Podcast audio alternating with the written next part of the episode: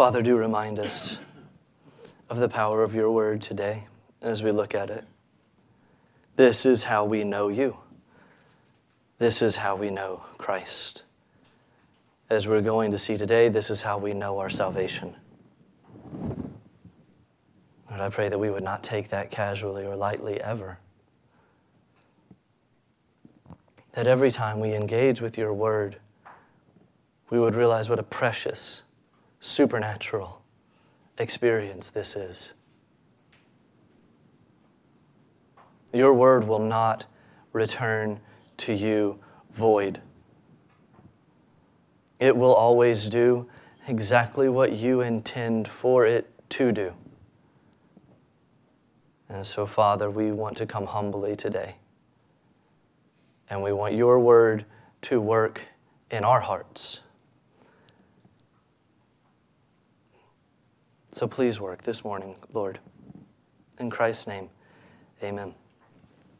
So, if you would turn in your Bibles to John chapter 1. John chapter 1. Um, we are still working our way slowly now through the, the prologue here. And so, this morning we're going to look at verses 4 through 9. 4 through 9. So, two of, uh, two of my favorite characters from literature and media uh, go by the names Puddleglum. Some of you may recognize the name Puddleglum. Eh, or my other, one of my favorites is he goes by the name Eeyore. Puddleglum and Eeyore, they're kindred spirits. Uh, you meet Puddleglum when you read C.S. Lewis's book, The Silver Chair. And uh, he's very well named because he is just so incredibly glum about everything. He has the amazing gift of turning everything into something miserable, turning your birthday into just another step closer to the day you're going to die. Eeyore also has the same gift. He has the same gift of taking the hundred acre woods and making it into such a terrible, drab, dreary place that's full of awful things. It's funny when you see Puddleglum and you see Eeyore in their natural habitats because when you read the Chronicles of Narnia, it's a, it's, it's a book, it's a series full of hope. As the reader, you always know that Aslan is there, and you always know that Aslan will arrive, and you always know that there's going to be hope. Even when they might be in a giant's castle and they might be the next thing on the menu, you know it's okay because Aslan is there and there's always hope. And the Hundred Acre Woods with Winnie the Pooh, I mean, come on, it's probably the most amazing place that you could spend a summer. And so it's, it's funny to see these characters there because they stand in such stark contrast to what we know is the truth within those narratives. We know that those worlds that were created are worlds that have hope. They are worlds that have goodness. They have worlds that have meaning. And so when we know that, because we know what Narnia is like and we know what the Hundred Acre Woods is like, we see how Puddleglum and we see how Eeyore, they stand out because what they're living like and what they're saying, it doesn't match with what we know is the truth within those particular worlds. And yet, there they are. And they're there because Puddleglum and Eeyore live in our world too, don't they? You may be a kindred spirit to Puddleglum or Eeyore, or you may know one of their kindred spirits. It's kind of genius that they're in those narratives, though, because they remind us that we also live in a world that is grounded with hope. We live in a world where, where we know how the story is going to end. We have our own Aslan, and he's better, and he's the truth. We're meeting him here in John. And so, in the same way that when we see Eeyore and we see Puddleglum and, and Narnia and we see they, the, their lives don't quite match up with the worlds they live in, it's also true here for us that, that Puddleglum and Eeyore don't match up with what we would know to be the truth when we come to Scripture. They don't have life and light within them. It's all been dimmed. It's all dreary. The question I want us to consider this morning is where is your life and light? Where do they come from? Where do they come from? Where do your life and light come from? Do you see that we live in a world that has an objective life and an objective light? And so when we're tempted, and, and I'm tempted, I mean, I like Eeyore and Puddleglum for a reason. I'm tempted to, to relate to them. We need this reminder here of where our life and our light is. The kids that traveled with Puddleglum, they, they realized they had to take upon themselves eventually to, to keep him going, to keep him positive. They had to even guard themselves against him, right? Puddleglums and Eeyores are contagious.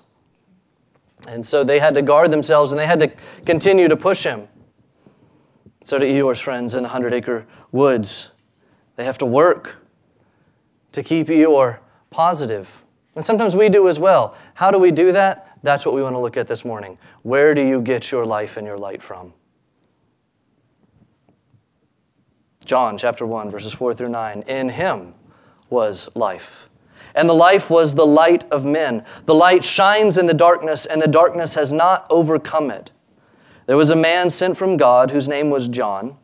He came as a witness, to bear witness about the light, that all might believe through him. He was not the light, but he came to bear witness about the light. The true light, which enlightens everyone, was coming into the world. So I'm going to break this down into three points this morning for us. First, we're going to look at life. And then after we look at life, we're going to look at light, and we're going to connect life and light together. And then, third, this morning, we're going to talk about how Jesus is coming to give light. So, first this morning, life. John uses the word life 36 times in this gospel. That's more than any other New Testament book. In fact, it's more than twice as much as the number two book on that list. And the number two book on that list is the book of Revelation, which was also written by John. Now, the, the number three book on that list is the book of Romans, that was written by Paul. But the number four book on that list is the book of First. So, the top three books in the New Testament that use the word life the most, I mean, in the top four, the top three of those are from John. John really likes this word, life. He likes it a lot. He wants you to understand what life really is. If you want to do a study on what life is, you must read the, book of, the books of John because he loves to talk about it. He loves to explain what life is. And usually, typically, when John uses the word life, he's talking about eternal life. Usually, when John uses the word life, he's talking about our hope in the future for a life that goes beyond this world. In fact, almost always that's what John's going to refer to in his letters when he talks about life. The future life, the life that goes beyond this life, the life that is found with Christ. But here, that's not how he's using this word. And what we're going to see is that here, he's actually giving us the foundation for why he will later be able to emphasize all over the place that you will have eternal life in Jesus all over the place, he's going to say that you will have eternal life in Jesus if you trust in him. But today, what we're looking at is the foundation for why he can say that. And so instead of referring to eternal life, what John's doing here is he's making a parallel to creation. He's looking back to the beginning to show us how life will be in Jesus. When he says that in him was life, that's exactly what he means. In this word that became flesh, in, in, in this man, in Jesus, there is the power of life itself. So in John chapter 5, Jesus is going to say, As the Father has life in himself, so he has granted the Son also to have life in himself. So, so this is a, a, unique phrase here of life in himself. This is that picture of self existence. He has life, it's his. He has power over it. This is the life of creation, this is the life of being. This is the life that allows God to say, I am who I am. He has this life. That, that's the very nature of who Jesus is. And we see that he had it at creation and he has always had it. So in him was life. And so that's where he wants to start because the word that he's talking about here is the same one who, what did he do at creation? At creation, he's the one who brought everything to life. That's how much in him was life. At creation, he's the one who it was his power that made us all alive anyway. So we have to start by realizing in him was life. But then he, he, he makes this connection here to light. He says, In him was life. And then he says, The life was the light of men. And, and so now we want to we wanna see this connection. We want to look from life to light. And following John's thought here, it's not, it's not so simple. commentators are going to point out that John, as a writer, he loves to do more than one thing uh, with every word that he uses. Uh, so, so there's always depth to what he's saying. There, there's a lot of symbolism, and, and he uses it often. So, to understand what John's doing here when he talks about light and he connects it to life, let's actually go back, if you would, to the book of Isaiah. So, if, if you would, let's, let's, let's look at three passages in the book of Isaiah. The first one we're going to look at is Isaiah chapter 9. We're going to look at Isaiah chapter 9, verse 2 because this will help us. We're going to see that the themes of light and darkness, they're going to come up over and over again in the book of John. The theme of light and darkness is as prevalent in the book of John as any theme that John has. He loves light and darkness as well. But he did not come up with this. And that's what we need to see. Isaiah chapter 9, verse 2. So this is, this is the famous Christmas passage right? This is the, the famous Christmas passage that includes, For to us a child is born, unto us a son is given, and the government will be on his shoulders. So this comes before that verse. Isaiah chapter 9, verse 2 says, The people who walked in darkness have seen a great light. Those who dwelt in a land of deep darkness, on them has light shined. So the picture here is of a world that's filled with darkness. And of the people of God who live in this dark world. And the prophecy that Isaiah is giving is that in the darkness they are going to see this great light, and this light's going to shine on them. And this light ultimately is going to bring them hope. This light is ultimately going to bring them salvation. That's the world that the people of God live in. It's a world that may seem dark, but light is coming, it's been promised. And that light's going to coincide with the child that's born. He will be a light to the people in darkness. So that's the first passage I want us to look at in Isaiah. The second one, flip over to Isaiah chapter 49. Isaiah chapter 49, verse 6. Okay, so in Isaiah 49, Isaiah is giving here a prophecy about the coming servant of the Lord. Your, your Bible probably has put a, a chapter heading on Isaiah 49, and, and I'm willing to bet that chapter heading is something like the servant of the Lord, because this is what he's prophesying is going to happen, which of course we know that this is the same person that he was prophesying about in chapter 9 with the child. And so here in Isaiah 49, verse 6, he says, It is too light a thing that you should be my servant to raise up the tribes of Jacob and to bring back the preserved of Israel. I will make you as a light for the nations, that my salvation may reach to the end of the earth. So he's talking here about what this servant is going to do. And he says, I'm not going to settle for it. It's not enough. It's too light of a thing to merely bring back the people from Israel. It's too, it's too light of a thing to merely focus on this one people group. Because what was the promise that he made to Abram? You remember? He made to Abram that he would be the father of many nations.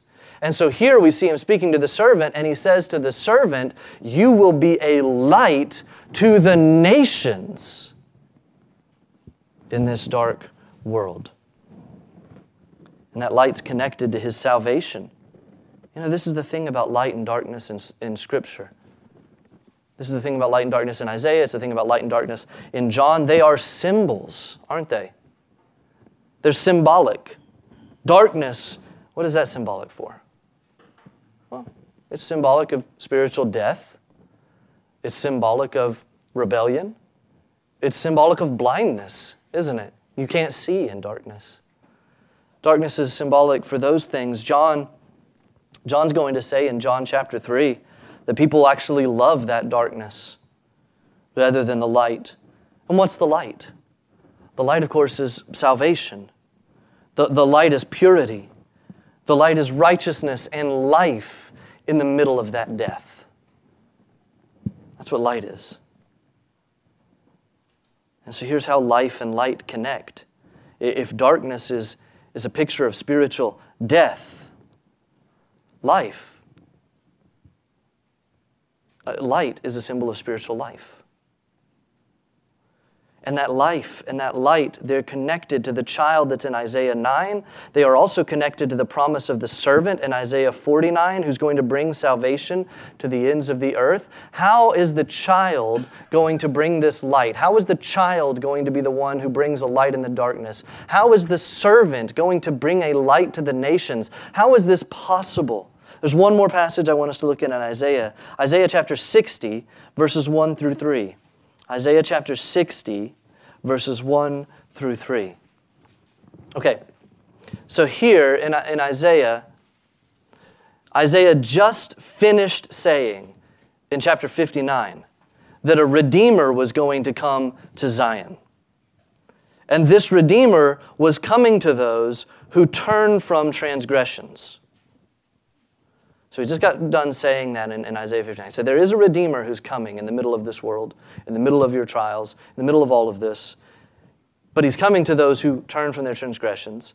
And then God mentions his covenant that he's going to keep. And then God says this in Isaiah 60, verses 1 through 3 Arise, shine, for your light has come, and the glory of the Lord has risen upon you. For behold, darkness shall cover the earth, and thick darkness the peoples. But the Lord will arise upon you, and his glory will be seen upon you. And nations shall come to your light, and kings to the brightness of your rising. When you think about it, John gives us a parallel to this promise in his prologue, doesn't he?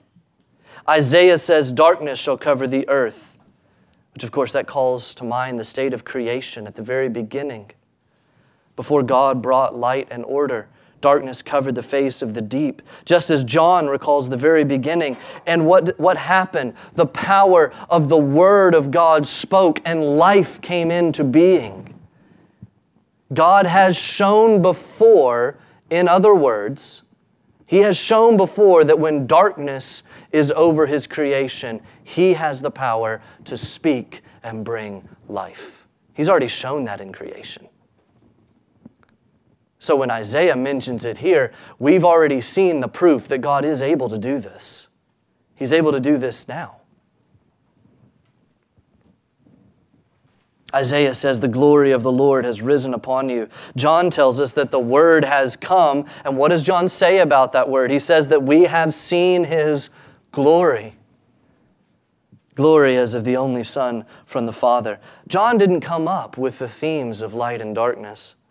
He's picking them up from the prophets. You know, we could have mentioned Malachi. Malachi says something very similar to what Isaiah says here. Malachi, who he writes the last book in the Old Testament, period. So, so the very last words of the very last book that was written before Jesus was born are that the Sun of Righteousness will rise with healing in his wings.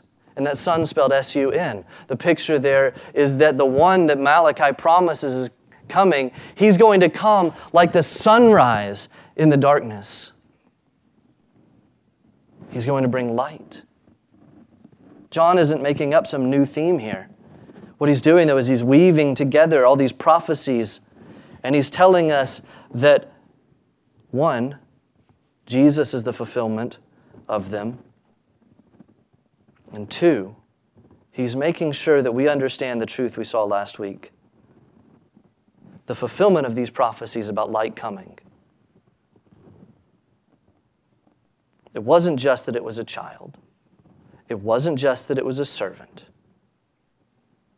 We get a glimpse of it in Isaiah 60. Who was it? It was God. It was the Word.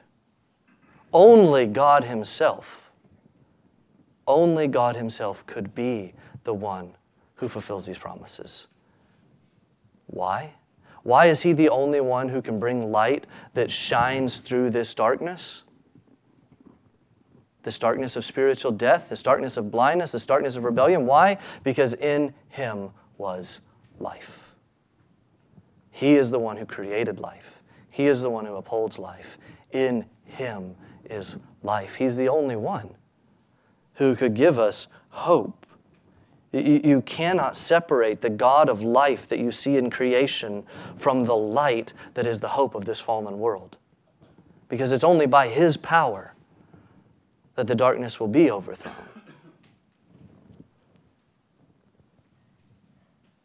Isn't that amazing?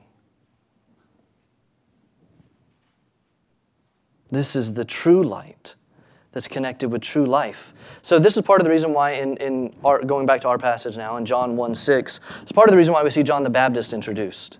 I said a couple weeks ago, John was introduced this way so that we could clearly see that the Son didn't start being the Son when John the Baptist started preaching about him. But that the Son was the Son from the beginning.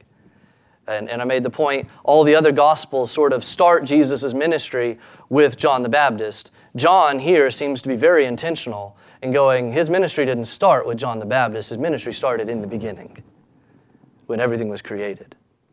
And again, that's the grounding for why he brings you and I hope. He brings you and I hope because he's the same one who brought us life and creation in the first place. It's all of God. But here we see another reason why John is introduced. We're told he came as a witness to bear witness about the light, that all might believe through him. He was not the light, but he came to bear witness about the light. So, in other words, people may have been amazed at John the Baptist. It sounds like, if you read about John the Baptist, it sounds like he was kind of an amazing guy. Uh, he, was, he was probably a very overwhelming presence in many ways. We love to find leaders that we can follow. We love to attach ourselves to leaders. And some may have thought that John himself was their hope, that he was their promised one. But no. John, the gospel writer, John, the disciple, wants it to be clear there's only one who is light. Which that's a really good reminder for us, isn't it? Because we do tend to attach ourselves to strong, dynamic leaders. We tend to put our hope in them. We count on our strong, dynamic leaders to always do the right thing. We count on them to always say the right thing. They're the ones we look at first to act, and we want to see how they're responding before we gauge our own response. And as long as those leaders are around, we tend to feel more confidence in how things are going to turn out, don't we? It's just natural for us to do that. Strong leaders are a blessing. One of the reasons strong leaders are a blessing is because they provide an umbrella for us to live under. They provide an umbrella for us to live fruitfully under as they carve out a path for us to follow. Strong leaders are a blessing. And you, you'll see that there are people who are very attached to John the Baptist. But don't be fooled. Don't ever be fooled. Don't ever let yourself be fooled. It takes more than being strong, intelligent, brave, courageous, or charismatic to bring light into this dark world. It takes someone divine. It takes someone perfectly holy. It takes someone with the power to create life. Don't ever settle for less than that. Don't ever put your hope in the wrong place. Our hope is in Jesus. all of the strong leaders that we love, that have influenced us, that have strengthened us, that have been umbrellas to us over the years. None of them can overcome death, can they? Even if nothing else, they can't overcome that. No. This is why John, this is why he says he was not the light.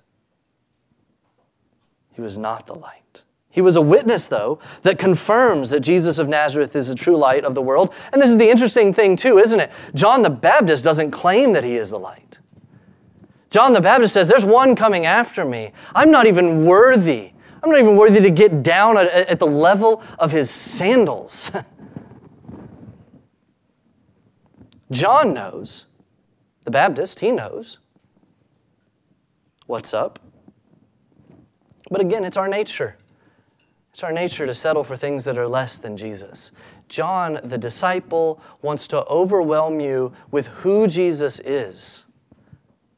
He wants to overwhelm you with why would we settle for a smaller hope than the Word of God? We'd be foolish to. Why would we settle for even a lesser vision of who Jesus is than that He is the eternal Word of God? Don't you know who your Savior is? And so we see life is what allows us to say that He is the light of the world. So let's talk about verse 9 here. My third point is Jesus gives light. Verse 9 says, The true light, which enlightens everyone, was coming into the world.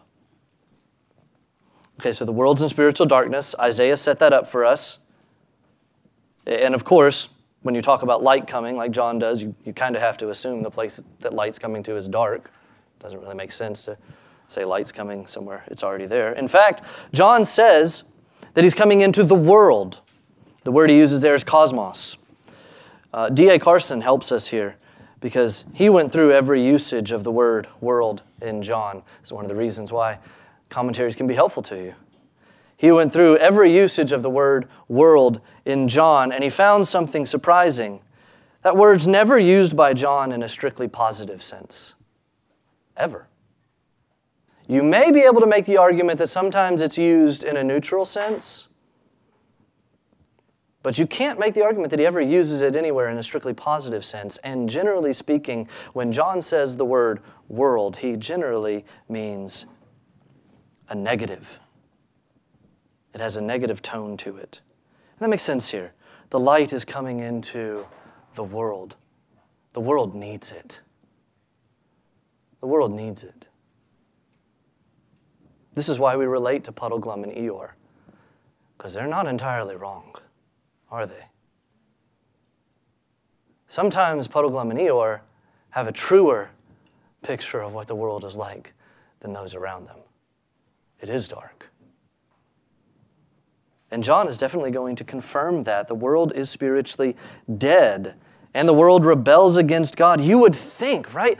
Just, just reading this and reading it, if we were just to read it as a story, you would think that everyone would agree that bringing light to darkness is a good thing. But we're going to see that for some, it's not at all a good thing. For some, light and darkness is a terrible thing. The first response to light is what? John's going to tell us it here in the prologue. The first response to light is rejection of it.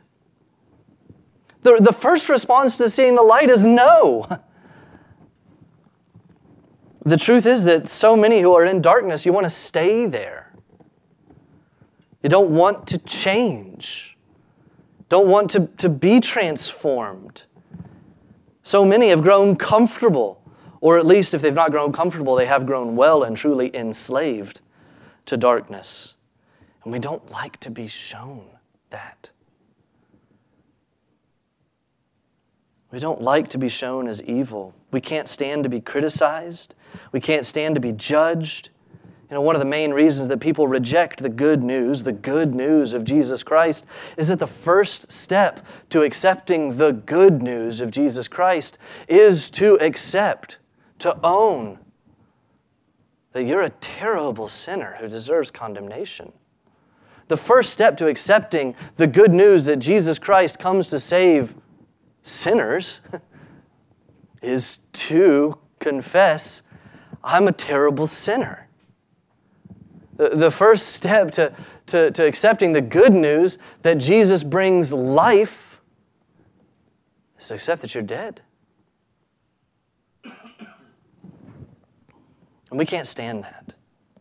It's to accept that you've loved the darkness. We're going to see next week the light that Isaiah prophesied does come to Israel. After hundreds of years, and what does Israel do to the light? Rejects it. It hates the light.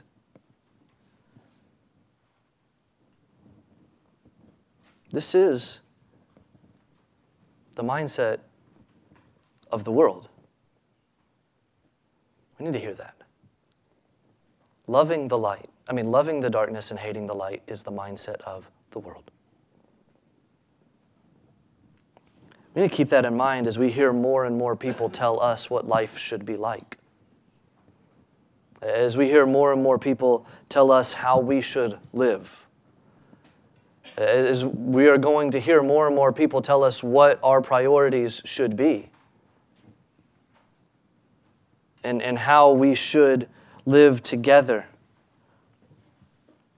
If these same people are rejecting Jesus and His Word, they have already shown that they love the darkness rather than the light.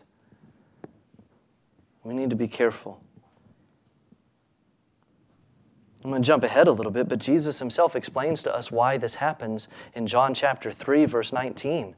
Jesus says, and this is the judgment the light has come into the world, and the people loved the darkness rather than the light because their works were evil. For everyone who does wicked things hates the light and does not come to the light, lest his works should be exposed. They hate the light. We don't want to be exposed. We're afraid of being exposed. We will fight against being exposed. People will murder so that they're not exposed, to cover up their sins. Isn't this the great irony? We will do so much to try and cover up our sins in darkness. We will lie to cover up our sins in darkness. We will deceive. We will manipulate. We will murder to cover up our sins in darkness and not have them exposed. But the great irony is what would happen if you, if you brought those sins into the light of Christ? What would happen if instead of us trying to cover up our sins with darkness, what would happen according to the Bible not according to our fears. Our fears are going to lie to us. Our fears are going to say, oh, you can't do that. You're going to lose control. Oh, you can't do that.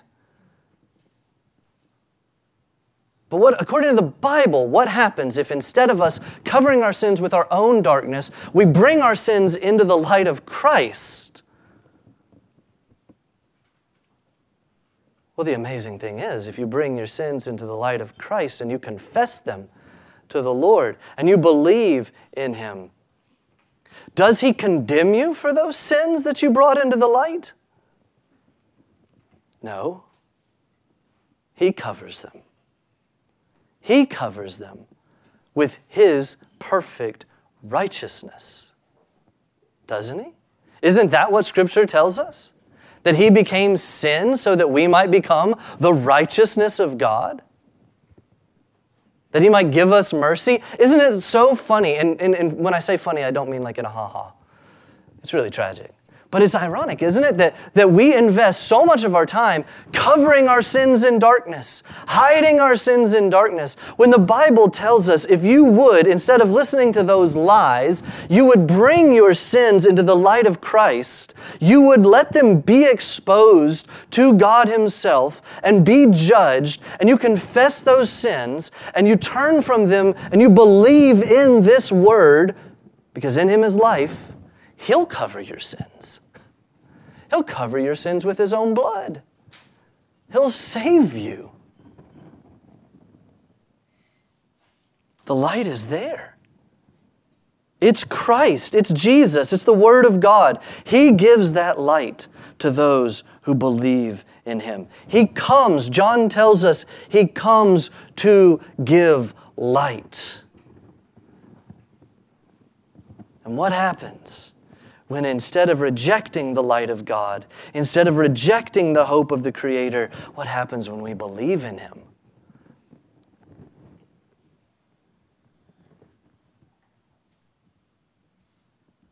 Now, this is the truth.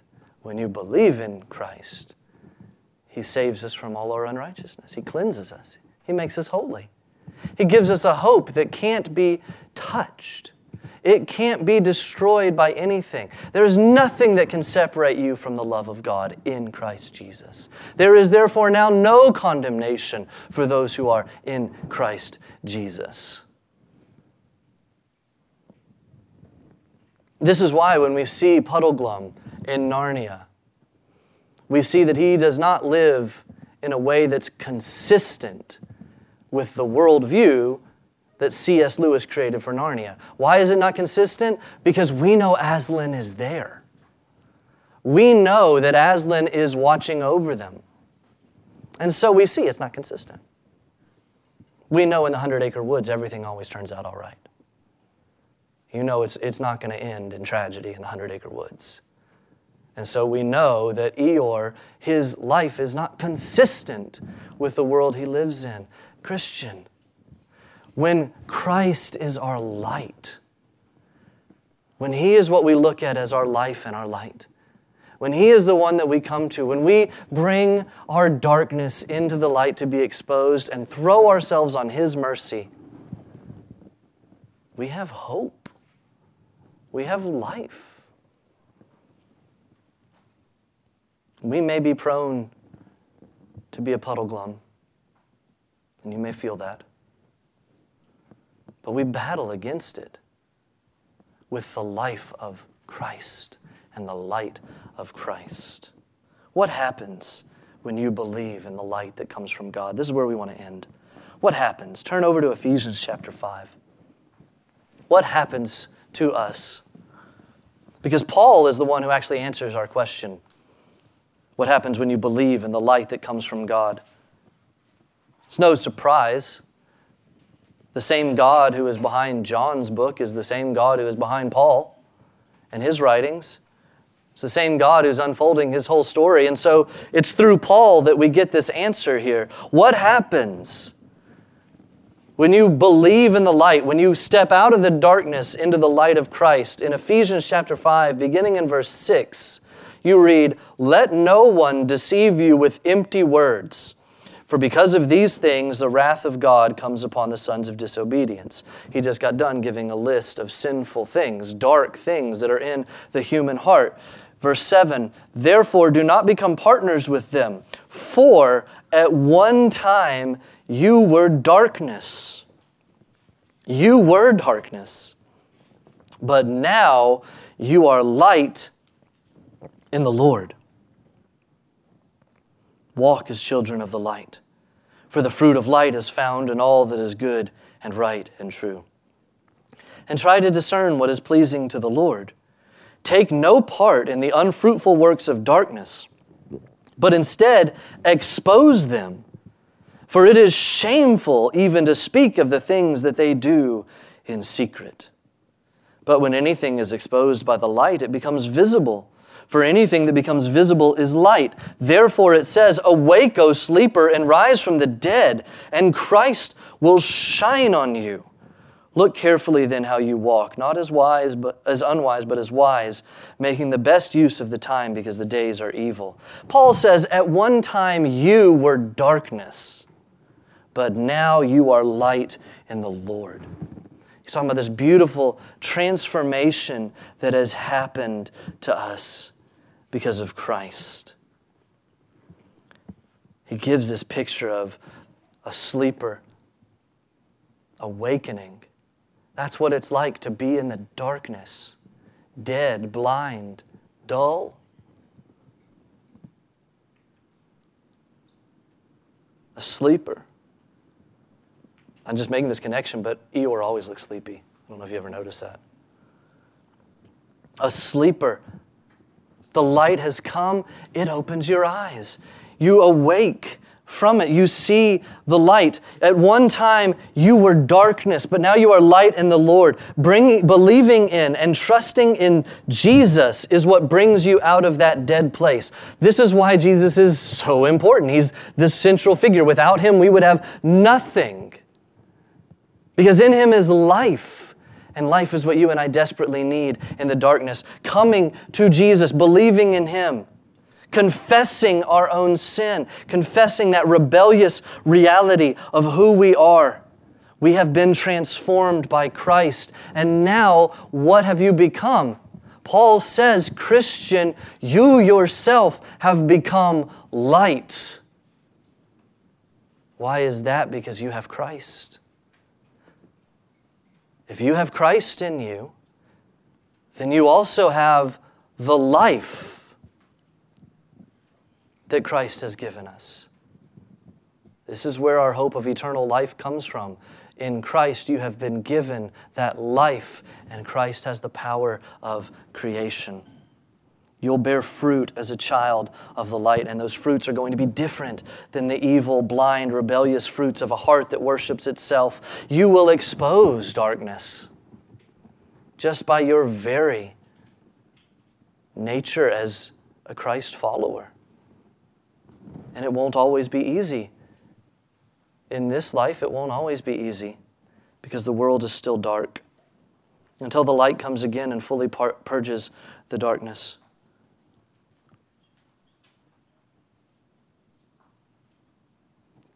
Walk in the light.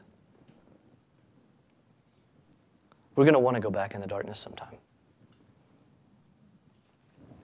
And when you let your guard down, Christian, when you let your guard down and you're not intentional, you're not walking in the light, you're not coming to the Word, you're, you're, not sitting in God's grace. When you're not doing that, when you let your guard down, you are inevitably going to start shuffling into the darkness.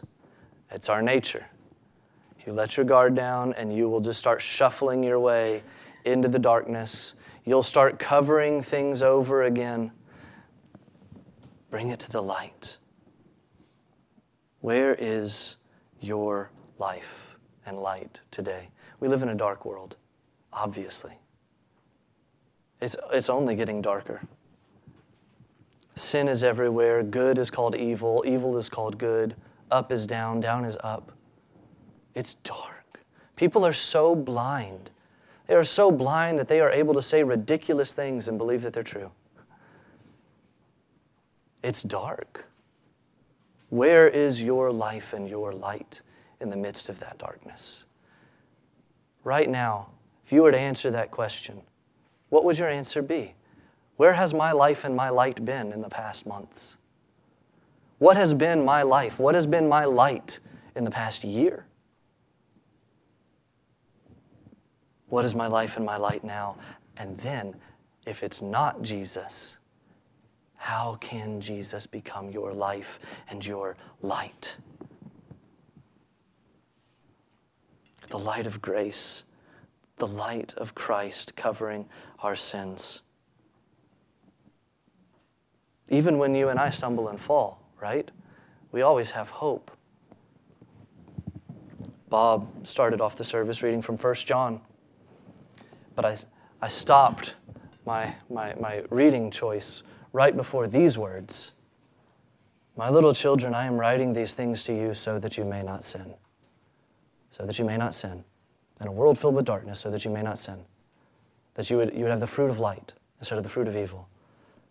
But John continues. He says, But if anyone does sin, we have an advocate with the Father, Jesus Christ the righteous, because in him is life and that life is the light of the world, and there is no other for you than Christ.